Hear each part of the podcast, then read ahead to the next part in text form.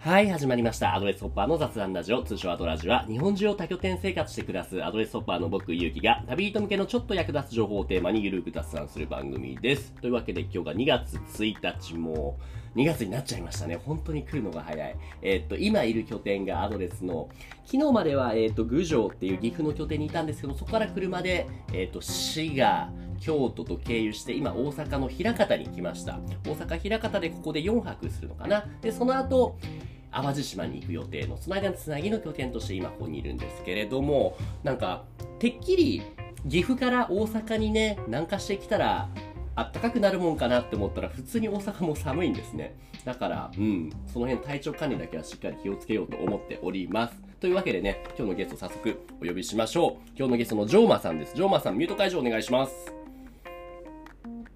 はい。はい、こんにちは。そして、はじめまして。ですよね。もう、いきなりラジオを撮らせてください言って、なんのこっちゃみたいな感じですか、ですかね？いえいえ、全然。ありがとうございます。そもそもに僕とジョーマンさん、きっかけとしては何、どういうきっかけでこうやって繋がらせていただけたんでしたっけ？あの、うちの、はい。あの、生島の宿に住んでもらってるみっちゃんっていう、はいはい、プロヒッチハイカーの みっちゃんですね。そのつながりで紹介いただいて。生島ってのも僕もそのみっちゃんから聞くまで申し訳ないですけども名前を知らなかったんですね。県でいうとどこにある島でしたっけ？長崎県、あの、まあ、長崎県の島なんですけど、まあ、佐賀が一番近いというか、あもう長崎よりも佐賀の方が近いけれどもでも長崎県なんですねそうですね。まあ、佐賀と福岡からはフェリーで行けるけど、はい長崎からはまあ直接フェリーは通ってない。あえ？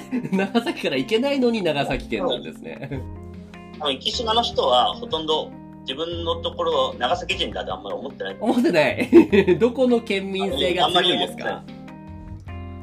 あんまり思ってないと思います。ああいう意味ではじゃあ福岡とかの県民性の方が強いってことですかね強い感じですね。えー、え、それは、ジョーマさん自身も、それこそ、生島の生まれだったり、少なくとも九州の生まれで、その長崎、生島でゲストハウスをやっているっていうことなんですか？いやいや、全然、え？自分は、はい、長野県生まれなんで。全然違うところですね。しかも見てたら。白馬村って結構アドレスにもゆかりあるな。拠点ありますよね。白馬にもね。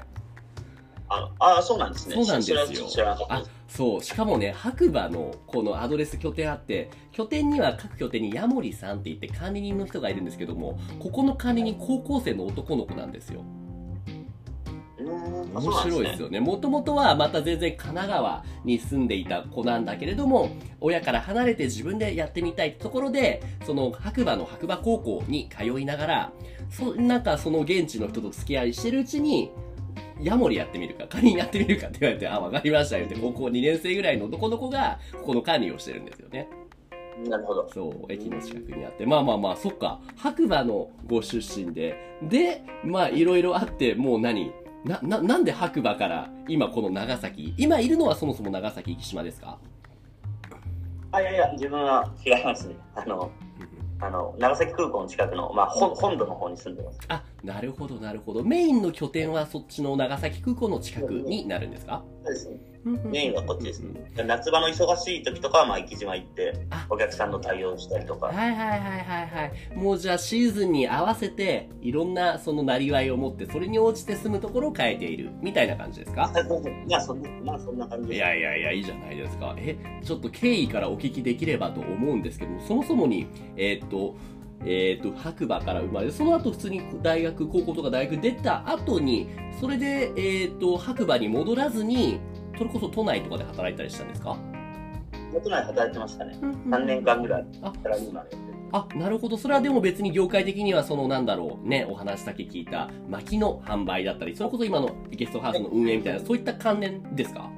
いや、一応不動産屋で、あの、まあ、なんかあの、リリノベーションを大掛かりにして、はいまあ、売ったり貸したりする系の会社だったんで、はいはいはい、まあ、それのノウハウはほとんどないんだけど、うんうんうんうんまあ、その、あの、一気の場所とかも、初めまあ、本当半分空き家みたいな感じだったんであ、、そうなんですねそ。れをちょっとリリフォームして、うんうんうんうんあの、ちょっと良くしたりとか、うんうんうんうんまあ、そんな感じで、多少は繋がってる。はいはいはいはいはいはい。なるほど。じゃあ、そのサラリーマン時代のそのリノベーション関連の知識とコネを活かして、で、それであ、、そうですね。いきなりでもそれはもともとその生島っていうのはジョーマさんにとって縁もゆかりもあった？なかった？こっちになりますいや、全くないです。全くない何ない。何かきっかけとかあったんですか？きっかけは自分があの、まあ、フリーダイビングとかやってるんで。フリーフリーダイビングフリーダイビングって僕もなんだろう字面としては分かるんですけどもやってる人周りあ一人もいないんでどういうことをするのかよかったら教えてもらってもいいですか？す素潜りですね、簡単に言うと。息止めても。わかりやすい。えーでも素潜り言っても、まあ僕は泳ぐのそんなに得意じゃないけれども、限度じゃないですけど、本当行けて、なんだろう、1分ぐらい行ければ十分みたいな感じじゃないんですか？まあそうですね。まあ一般の人はそれぐらいだと思うんですけおど。というと、ジョーマンさんの場合は、まあ、あの、分数で言うと、まあ、3分以上。3分？まあ、4 そんな行けるの？まあ、普通に、あまあ、息止めてるだけだったら5分ぐらいいけるんですけど。あ、まあ潜ることによってね。うん。潜ると3分半ぐらいで、へー水深まあ、あの、時間は、まあ、あまり関係なくて、水深どれだけいけるかって競技なんで、ほう、ほう。どれぐらい行けるんです自分はまあ、か80メートルです。80メートル ?80 メートルってもうだって、なんかビルとかにしたらもう、え、もう何階建てぐらいになるんだろう？何階建てなんですかね？まあ、わかんないですけど、3、40階建てぐらい。ねえ、え？これそもそもに僕もね初心者知識なんで間違ったら訂正してほしいんですけどそんなに潜ったら肺とかやばいんじゃないですか？8あの10メートル潜るごとに気圧が1気圧増えてくるんですよね。じゃあ80メートルで80も8気圧、うん、9, 9, 9気圧。9気圧ってどれぐらいの気圧なんですか？まあ、簡単に言うと、あの空間うんが全部9分の1になる。だから肺の大きさとかも9分の1になるんで、う相当握りしいかですね。んうわーで、あと、まあ、もちろんこの耳の奥の空間とかも全うん部ちっちゃくなる。うんうんうんうん空間が全部、ああの、縮こまりすぎた。その状態でじゃあ潜れば深く潜るほどにその息止められる時間っていうのもより短くなりますよねまあ、はい、そうです。えそのじゃあちなみに81メートル潜った時っていうのは分数で言ったらやっぱり3分4分じゃなくてかなり短い時間でそこまで潜って上がってきたってことですか？いやいやえっ、と、3分半でしたね、その時は。3分半もいけるね。えだってそれなんか酸素ボンベとかつけずにですか？つけて、すごい。つけ、つけ、つけたらそれもね料理なんで。え確かに確かに。でう、も もう息止めて、すごいですね。これちなみに世界大会出たって書いてありますけれども、ナンバーワンの人、それこそギネスとかに乗るような人って、どれぐらい潜るんでナすか？ンバー、ナンバーは130メートルですね。そんなに行って帰ってこれるんですか？帰ってこれるみたいですね。すあの、あの、あうんすすごいですね、それ。えー、なんかえーこういうのって何なんですか？さ才能なのか練習なのか、その体の作りなのか、その、ずいつ頃からそもそもね、まあ自分どうぞどうぞ、ごめんながさい。思うには、そのはい体の作りが結構大事だと思ううんです。ん、もう元々の。うん、うん。で、要素としては、まあ、耳抜きがしやすい体質だったりとか、あ、あるんだ、そういうのが。あと、はい。あとそのリラックスするっていうか、頭をこう空っぽにできる人とできない人多分いると思うんですけど、ねえ、はいはいはいはいはまり余計なことを考えすぎちゃう人は、あと無理。そこ行くと、ジョーマさんは、どうぞごめんなさい。はい。あとはね、まあ、あの、毎度毎度結構恐怖うんとか不安が結構強いと思うんで、ですよねそ。れのその、制御っていうか、この、逃がし方うんうをん。分かってないと、まあ無理ですね。なんかメンタルが結構、えーこれはジョーマさんの場合も最初から備わってたものなんですか？それともどこかのきっかけ、タイミングがあって割とね、つかめてきたって感じなんですか？恐怖のとのね、向き合い方っていうのは。あ恐怖は最初怖いですね。そらねその30メートル、うん。20メートルぐらいしか潜れない時に30も怖かったし、40も怖いし、もちろんはい。40の時50も怖かったし、まあ、毎度毎度、その新しい進路は怖いと思う。うんうんうんうん。でも、まあはい。。ちょっとやっぱり不安だった。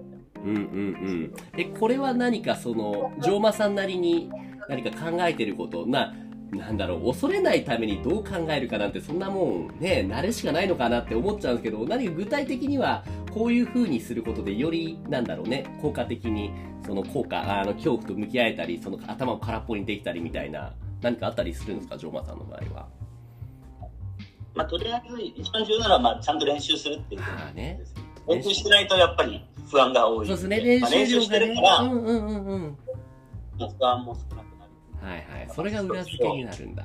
ちなみに練習っていうのは、それはもう何？ただただ潜り続けるっていうのが練習なんですかそれとも何かフリーダイビングするためにはこういう練習も意外と大事だからこういうこともするんだよみたいなことってあったりするんです？まあ、ストレッチですね、とりあえず。ああの体柔らかくないと耳抜きとかできないし、あと体硬いと、あのメンタル的にも緊張するんで、体が柔らかいとメンタルも柔らかくなる。はいはいはい。常にまあ心身ともに柔らかい状態で臨むっていうのが長いこと息止めたり、より深くまでって、で、頭を空っぽにするために必要なことってことなんですかね。そうですね。へえ。でも今の話を聞いてると、じゃあもう競技者として、え、結構もう歴も長いんですか？フリーダイビングは。いやいや、なあ、まあ、まあ、8年目です。おお、でも8年やって、それで世界大会出るってすごいですね。それに失礼ですけども、今おいくつぐらいですか？38です。ってことは30になってから始めたってことですか？あ、そうですね。はい。へえ、え、なんか僕のイメージ、これも勝手なね、想像ですけども、やっぱ若い人の方が、その酸素、肺とか強くて長く潜れたりとかっていう感じでもないんですね。いやいや、まあ、そういう側面もあると思いますよ。体自体はね、やっぱ20代の方が強いけど、うんでも一方でさ、あの、若いと代謝もいいんで、その、はい何もしなくても体の中の酸素って消費されるのが、やっぱ代謝いい人の方が再生されるんですようん。。なるほどで、ね。年取ってくると代謝は悪くなりますから、それ逆にフリーダイビングっていいんで、あ、最初悪い方がより長く水中に入れるってことなんだ。へえ。皆さん、消費しなくてもいい体の方が強いじゃないはいはい。ちなみにさっきおっしゃってた130メートル世界一の人って年齢的にはどれぐらいの人なんですか？自分と同じ年、あ、年すごい。なんか夢がありますね。そうなんだ。え、じゃあ30になってそのフリーダイビング、それっていうのはもう本業として競技者としてやってるのか、それとも、まあ、趣味の人として、ちゃんとメイン、ちゃんとじゃないな、この他のお仕事もしながらってことなんですか？しなしながらってことですね。あの、まあ、これは大会自体行くのとかって、何の金にもなんないんですよ。ああ、そっかそっか。どっちかっていうとか金めちゃくちゃかかる。まあそうですよね。だってここにもう世界大会、キプロス、キプロスってどこでしたっけ？キプロスは、あの、まあ、地中海の一番右の島です。ああの、右手の東ですね。あ、はいはいはい。地中海の中の一番東の南。っていうのはじゃあ地中海で競技を競うってことですね。あそうですね。2年前もフランスのニースだったんで、ち地中海が結構多いです。ああ、じゃあもうアジア人としては結構もう遠いところが多いってことですね。まあ、そんな感じですね。うんうんうんうん。世界大会とかになってくると。ねえ、だって本当にじゃあこれでお金稼げるなんて、だってフリーダイビングってことはじゃああんまり賞金とかそういうのがあるわけではないってことですね。まあまあ、あったとしても5万円とかね、10万円とか。費がか。練習費用に比べたら、まあ、ビビたるもんだし。なるほどなるほど。じゃあもう、そまあ、もしやるとしたらみんなスポンスポンサーつけるとか、はい、まあ、なはんだろう、自分のその海の映像を売ったりとい、か、はい、はい。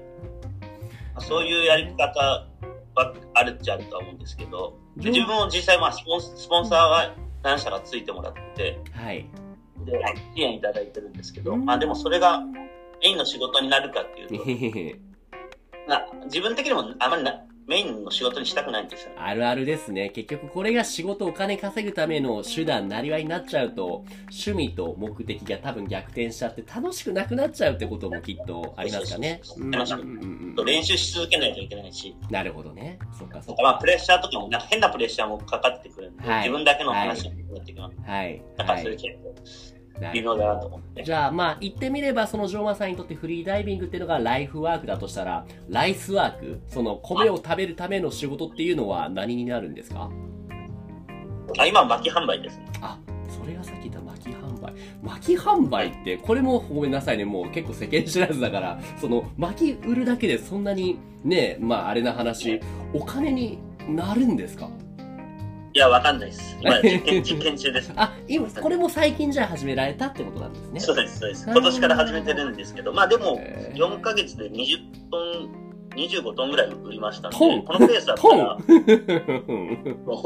このペースだったら多分年間100トンぐらい売れると思うんで、すっごいなえ、これなんでそ、もうそうごめんなさい、どうぞ。100トン。はい。100トン売れたらまあ売り上げでろ600万おから700万ぐらいの売り上げにおなりますから、まあ、まあまあ、その、ちっちゃいビジネスとしては、多少成り立つかなっていう感じです。薪を売るってことは、それは城間さん自身が何かその林を持っていたりするのか、あるいはどこかから安く仕入れたものを欲している人に売るみたいな感じですか？え、もう、もうあの、原木自体もらいますね。もう、お金払わずに。え、もらえるもんなんですね。仕入れもらえる費ただ。ものですね。ももらえるどころか、もしくは向こうお金払ってでもいいっていう人もいるぐらい。えー、すごい錬金術ですね。まあもちろん大変だと思うんですけれども、そういう意味ではね。うんいや、例えば土木会社とかね、建築会社とかが、こうはいはい山をこう、宅地にするとかだったら、めちゃくちゃ木出るじゃないですか。ですよね、ですよねあれ捨てるしかないんですよ。基本的に。そうなんだ。うんはいじゃあお金を。なんでかっていうと、もう木材の値段が安すぎて、はいその市場までこう持ってく人件費とか運送費とかか考えると、逆に赤字になって捨てた方がマシってことになる。まあね、まあね。でもこれわざわざ薪売るっていうのは最近需要があるからってことなんですよね。需要ありますね。キャンキャンプ客とかね、やっぱそ。こなんだ。え、でもこれで薪売るってなった時に、あ、今ちょうどね、燃やしてますね。画面越しで聞いてたら見えないんですけども。すごいすごい。結構な消費量ですよね。僕もやっぱり多拠点生活してて薪ストーブあるお宅とか行くんですけども、一冬だけで何これじゃ足りないみたいなめちゃめちゃ燃やすらしいじゃないですか。そうですね。一冬で言うと、2トンぐらい燃やすんじゃない？一冬一家庭で2トンも燃やすんですか？多分、多分ね、それぐらいになると思います。それはじゃあもう薪ストーブ持ってる人をじゃあ一つの固定客にしたら、それじゃあ10人作るだけで20トンになりますよね。冬、一冬で。あ、そういうこと。まあ、基本的にはそういうことです。うんうんうはいん。でもその薪の話ですけれども、言うて、どこも同じではないんですか？その薪の種類、どこでもらえる薪、どこの薪っていうのは、同じ木っていうわけではないんですか？どれも。あ、木がね、まあ、いろいろ、薪に向いてる向いてないのがいろいろありまして、まあ、基本的に向いてる薪っていうのは、うんうんうん重い、重い薪ですね。あ、なるほど。密度が、密度が高いやつです。なるほど、なんか、なんかよく行く広葉樹、針葉樹とかね、言いますよね。はいどっちの方紅葉樹が一番向いてます。あ重いんだ。密度が高いんで重いです。その中でもカシとかクヌギとかね、あの辺は密度一番高いんで、あ、そうなんだ。あの、ま、ま、薪として優秀。その。要は、こうグッグッとしてる方がかさばんないんで、一回こう、あの、薪ストーブに置くとずっとあったかいじゃああ、じゃあコスパというか、コスパじゃないな。入れたら結構長持ちするというか、と取り替えたり追加しなくても長持ちするのが、それが広葉樹。その中でもカシとかクヌギは、より密度が高いから、向いてるってことなんですね。か。そうや、そういうことですね。なるほど。それだけ聞くと、じゃあもう広葉樹一択じゃないって僕思っちゃうんですけど、逆にじゃあ針葉樹みたいなの使うっていうのはどういう時に使ったりするんですか？まあ、針葉樹はまあつつきやすいんで、あの、か紙、紙をまず、な新聞紙つけて後に針葉樹のちょっと細かくしたのをつけて、で、広葉樹燃やすって感じです。じゃあもう、割と、じゃあまず針葉樹を使った後に広葉樹をっていう感じなんだ。まあそうですね。全く考えずに。まあ針葉樹の方があすごいな、どうぞどうぞ。いやいや、一応安いんでうんうん、まあキャンプ客とかは、まあ、その、火、火さえ炊いて、こう、うんうんうんうんあったかまればいいっていう人も結構いるんで、まあそういう人はまあ針葉樹買ってる。まあ、ライト層向けってことですかね、そしたら。まあそうですね。なるほど。え、つきやすさ、燃え続きやすさとかっていうの違い分かったんですけど、火自体の質が変わったりすることもあるんですか？その、針葉樹にするか、広葉樹にするか、あるいはどの種類の木によってとかってね。あ、それは多少あるみたいですね。あの、うん密度が濃いやつの方がやっぱりエネルギーがこうギュッと詰まってるので、はいはいはいはい。言ったらあったかい。温度が上が上がりやすい。あ。へずっと一定温度でこうなるって感じですね。うん針葉樹の場合はこう一気に温度上がってまた下がるみたいな。あーね、ね、熱するのが早い。でも冷めるのも早いか、ゆっくり上がってしばらく長持ちするみたいな。なるほど、なるほど。そうですね。だから焼き鳥とか、まあなんだろう。バーベキューとかで肉ややりたりとかするのは広葉樹でちょっとあったかいのがずっと続いてるのをじわーって焼く方が、焦げにくい。っていうか、まあ焼きやすい面し。白いな。今の話聞いた上で、じゃあ、その、乗馬さん的には推しの薪とかあるんですか？この、この種類のこれがいいみたいな。まあまあまあ一般的にはその菓子とかクヌギって言われてるんですけど、はい、はい。じじじ自分はまあ、はい。まあ燃えれば基本的に何でもいいあ、そうなの？そうなんだ。いや、いや自分はね、はいはい、その、あはんまりその、これがい。うんいいとかって、いやた確かにあるんですけど、自分あの、うんこの薪販売で、あの、山の保全のためにやってる部分も結構でかいんですよあ。それも聞きたかった。なんでやってるっていうのは保全のため？え、でもそれ聞いたら、薪を打って燃やして、それなんか、それだけ聞いたら、なんだろう、どんどんどんどん資源を減らしていって、環境に悪いんじゃない？木をなくしていってるんじゃないって僕は勝手に思ってたんですけど、そうではないんですね。基本的にあの、日本の山って、まあもう植林を6、70前、6、70年前にされて、なるほまあこう、いっぱい木がある状態ど。で、はい。で、木材のね、まあそれ需要を見越して、あの、植えてるわけですよ。あ、すごいな。でも今って木、うん。でも今木材の価格がまあ下がってるっていうかまあ、はい。あの、その当時に比べるともう4分の1だし、で、一方人件費がうん。もうその当時に比べると10倍とかそんなに？って要は うん山で木を切って、まあ、人雇ってね、山で木を切ってうん、市場に持ってって売っても人件費負けするんで、誰もね手つけないんですよ。っていうことで、今、あの、まあ、山行って見てもらったらわかるんですけど、はい。誰も間間伐しないんで、細い木がいっぱい、こう、もやしみたいに生えてる状態なんですよ。はいで、それ、それだと何が悪いかっていうと、根があんまり張らないんで、山の保保水力が落ちて、土砂崩れとかってよくニュースになるじゃないですか。はいはいはいはいあれってや山、山の保水力が弱いんで、山の表面をこう水がいきますよ。はいはいでどで下の町が土砂災害になったりとか、その土砂自体が海に流れて海が汚くなったりする。そうなんだ。なんか増えれば増えるほどいい話なんだ。はいはいはいはいはい。雨降った日に、その川の近くの海とか潜ったらわかるんですけど、うん濁ってるんですよね、だいぶ。あ、そっで、それか。山が悪悪いからなんですよ。で、それの解決方法として、ちゃんと間伐する、そのもやしみたいのをあの適度に切るんですよ。なるほど、ね。そしたらスペースができるんで、うんうんうんこの一本一本が太くなりますよね。はい。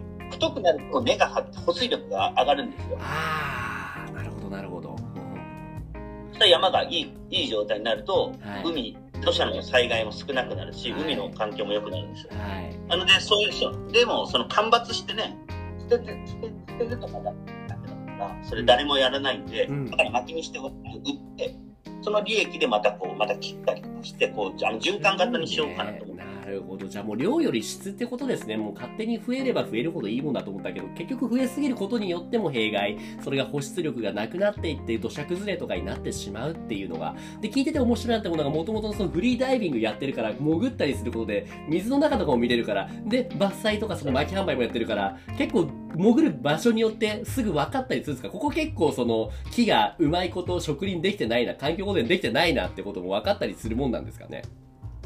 そうですね。だから、こっち引っ越してきて、長崎の海いろいろ潜ってるんですけど、自分家の近くの海があんまり綺麗じゃないんですよ。濁ってるんですよね。なるほど、なるほどで、。それで最初の方はなんか、海の、あの、ゴミ拾いとかね、そういうのいろいろやってたんだけど、基本的にそういうのって、まあやらないよりはマシだけど、うん根本的なその海の濁りの解決ではないじゃないですか。確かにその場しのぎで終わっちゃいますよね。うんうんで、いろいろ調べたら、やっぱりや山のその環境が問題だってことに気づいてはい、ではい、ここの仕事始めてるんですよ。うんめちゃめちゃ SDGs じゃないですか。はあ。一人一人 SDGs やってるいや、本当でもそうですよ。すごいな。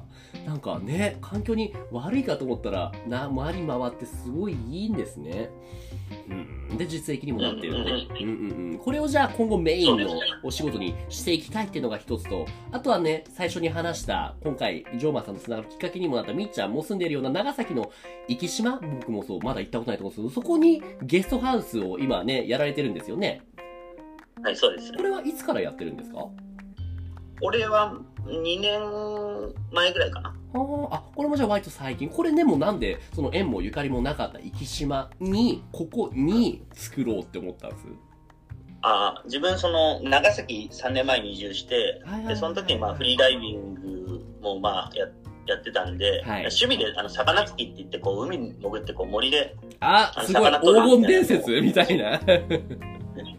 まあ、それをまあ結構ガチでやってるんですね。えで長崎のその家の周りとかもいろんな場所からもあらゆるところから潜り潜りー、倒してえー、って、えー、えでそのまあ島島もなんか全部もう行ったんですよ。ー、うんうんうんうんうん。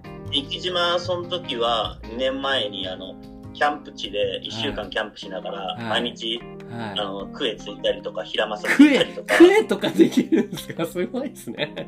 その時クエ、僕、10匹ぐらいついたんです。すごっだってもう高級魚じゃないですかそう。だから毎日、あの、ババーベキュー、あの、キャンプ地であの、クエ焼いて食ってましたよ。はあすごいなウツボとか取ったことありまで、普通、普通はありますって。すいやすごいな でごめんなさいどうぞで、キャンプ、うんキャンプ地であの、子供に、5日目ぐらいに、えー、またクエ、もうクエ飽きた。って言ってましたから。なんて贅沢な子供だ。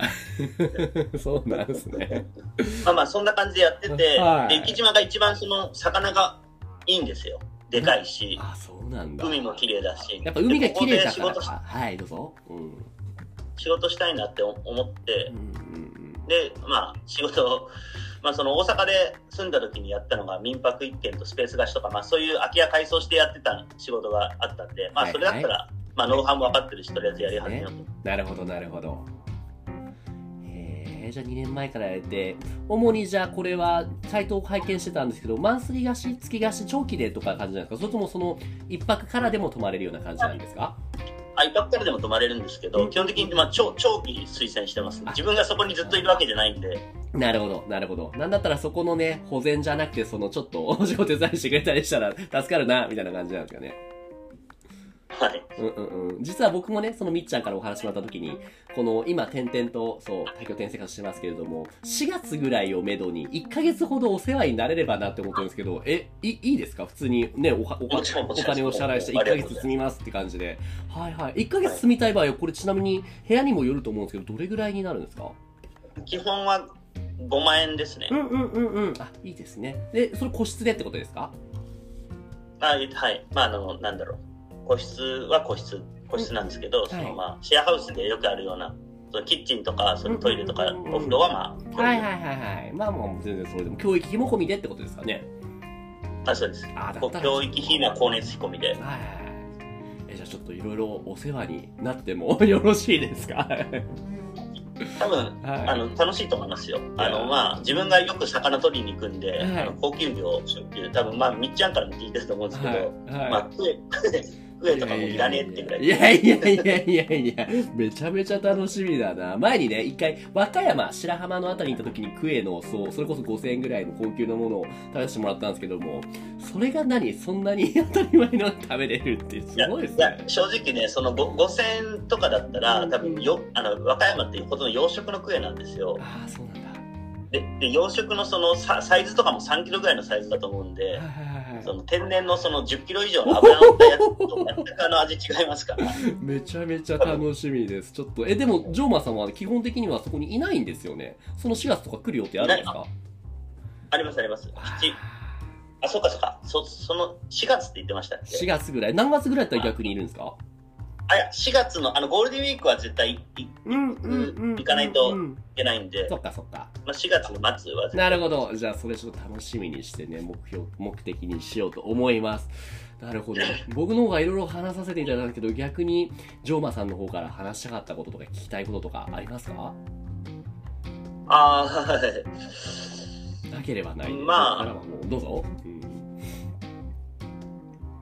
まあ自分のちょっと、まあ仕事って、はい。全部なんかリリサイクル的な仕事が好きなんですよ。その無駄無駄をこう、うん、ぐるぐるとね。うん。な出すっていうのはあんま好きじゃないんですよね。うんうんうん。で大阪の時もその空き家を改装して民泊とスペース貸しととかってやってて、はいはい。でこっちでもその、まあいあの空き家ほとんど空き家だったのをまあ遊びハウスに変える。うんで薪もまあ今まで捨てられててた木材、間伐材を全部カットして干して薪に変える。はいはいはいはいはいはい。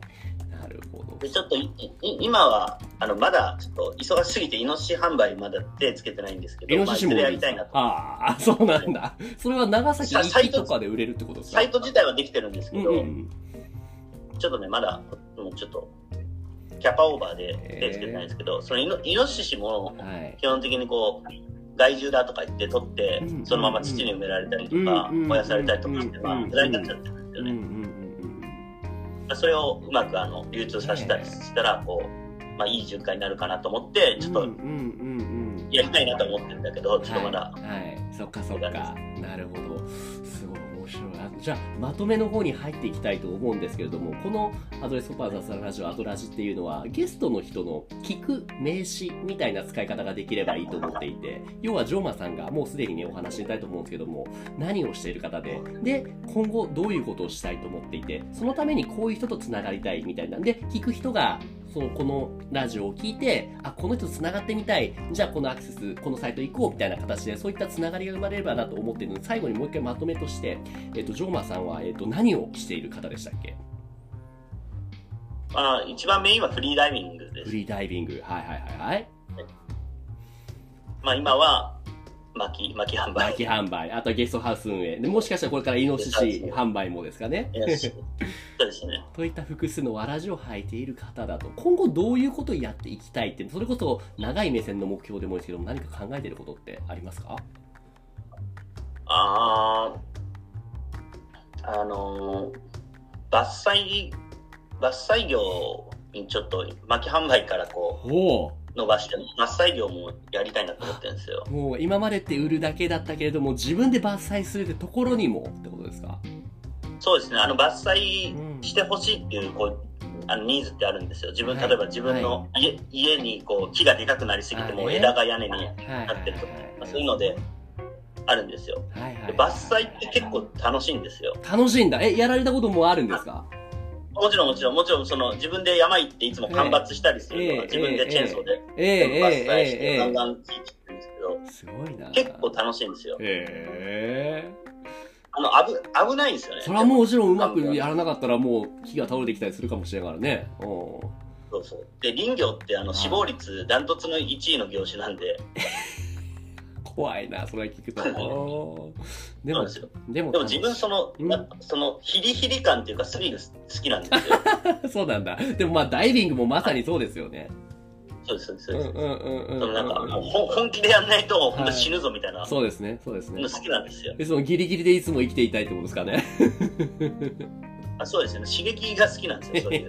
なんか普通になんかぬるま湯が嫌いなんですよ。なるほど、なるほどね。そうなんだ。じゃあ、さらなる刺激を求めるために、今度はじゃあ、巻き売りだけじゃなくて、伐採にも手を出していきたいなって思ってるってことですね。そうですね。そしたら一石二鳥なんですよね。伐採でねう、んお金もらって木切って、で、その木また巻きにできるんで。ねえ、はい錬金術ですね。なるほど。じゃあ、最後に、まあ、その伐採もそうですし、今後考えてる巻き販売、あったり、イノシシ販売、そういったことも考えたときに、こういう人と繋がりたい、こういうことができる人を募集している、こういう機会があれば、みたいな、そういった求めるものって何かありますか？あー今はちょっとね、山のことに結構フォーカスししてるんで,、はいはいで、山やり始めてまだ僕1年ぐらいだから、うんうんまあ素人に近いんですよ。なるほど。なので、その詳しい人に来てもらったら結構嬉しいですあ。ー今まあ、アルバイトに来てもらってる人の何人かは、そのはいプロ、プロはいの人に来てもらっへえ、て、すごいね。プロの何なんですか？プロの山の、キャンプとかじゃなくて、山の詳しい、具体的に何に詳しいのかな、それは。伐採業が本業の人とかでその薪がバイあのバイトで来てはいくれてる人とか、はいはいはいはいはい。もうそういう人はチェーンソーの使い方とか、はいはいその木の性質とかって、こう、あるんですよ、手順が。あのはい枝払ってかはいら、こっちの方向に倒すのがやりやすいとか、そういうのあって、なるほどなるほどなるほど。そういう細かいのがあって、そういうのを教わってるんですね。なるほどなるほどなるほど。結構、こういう、こういう立場っていい、いいなって思って、そのまあね、お金払って働いてもらってる上に、はいしかもいろいろ教わっていや、本当そうですね。なるほど。普通はなんかそのチェーンソー講習とかってなんか高いんですよ。いや3万とか5ー万そうですよね。うんうん金払ってそれもらえる、うんその知識得るだけじゃないですか。はい。で、バイト来てもらったらね、仕事もしてもらって 一石二鳥ですね。そういう意味では、じゃあもう、切れる木がたくさんあるから、ぜひそのね、その木、切る、伐採に関して、まだ割と初心者のジョーマさんに対して教えられるような伐採であったり、薪を打ったり、そういう木のプロ、森のプロみたいな人がいたら、ぜひ一度、それは、生島にですか？それとも今住まれている、その長崎の、その空港の近く、エリアで言うと何て言うんでしたっけ？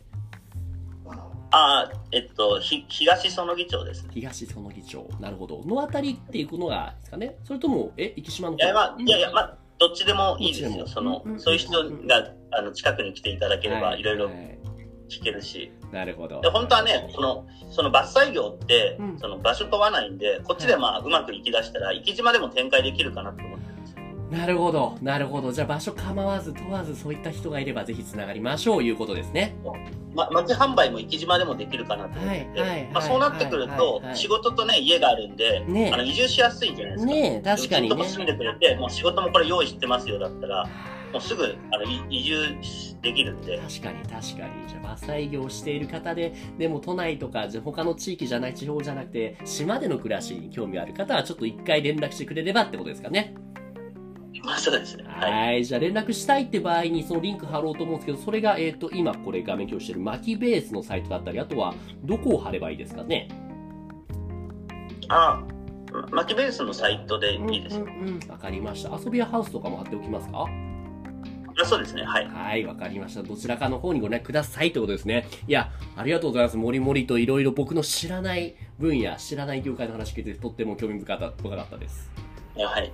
はい。がというわけで今日のゲストは肩書きなんてお呼びすればいいですか？お仕事的には。なんて呼ばれてます？ジョーマンさんは。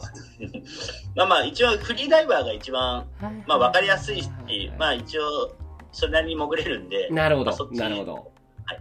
じゃあ今日のゲストは、えーっと、81メートルの潜った記録記録を持っているフリーダイバー、あとは薪販売、ゲストハウス運営、あとこれからイノシシの肉を売ったり、伐採業もやりたいと思っているジョーマンさんでした。ジョーマンさんどうもありがとうございました。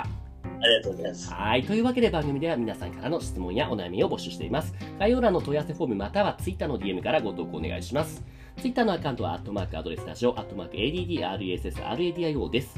今日のジョーマンさんのようにコラボをしていただける方も募集中です。ご興味ある方はお気軽にご連絡ください。それではまた次回。じゃあ、ジョーマンさん、4月にお世話になります。ありがとうございました。ありがとうございました。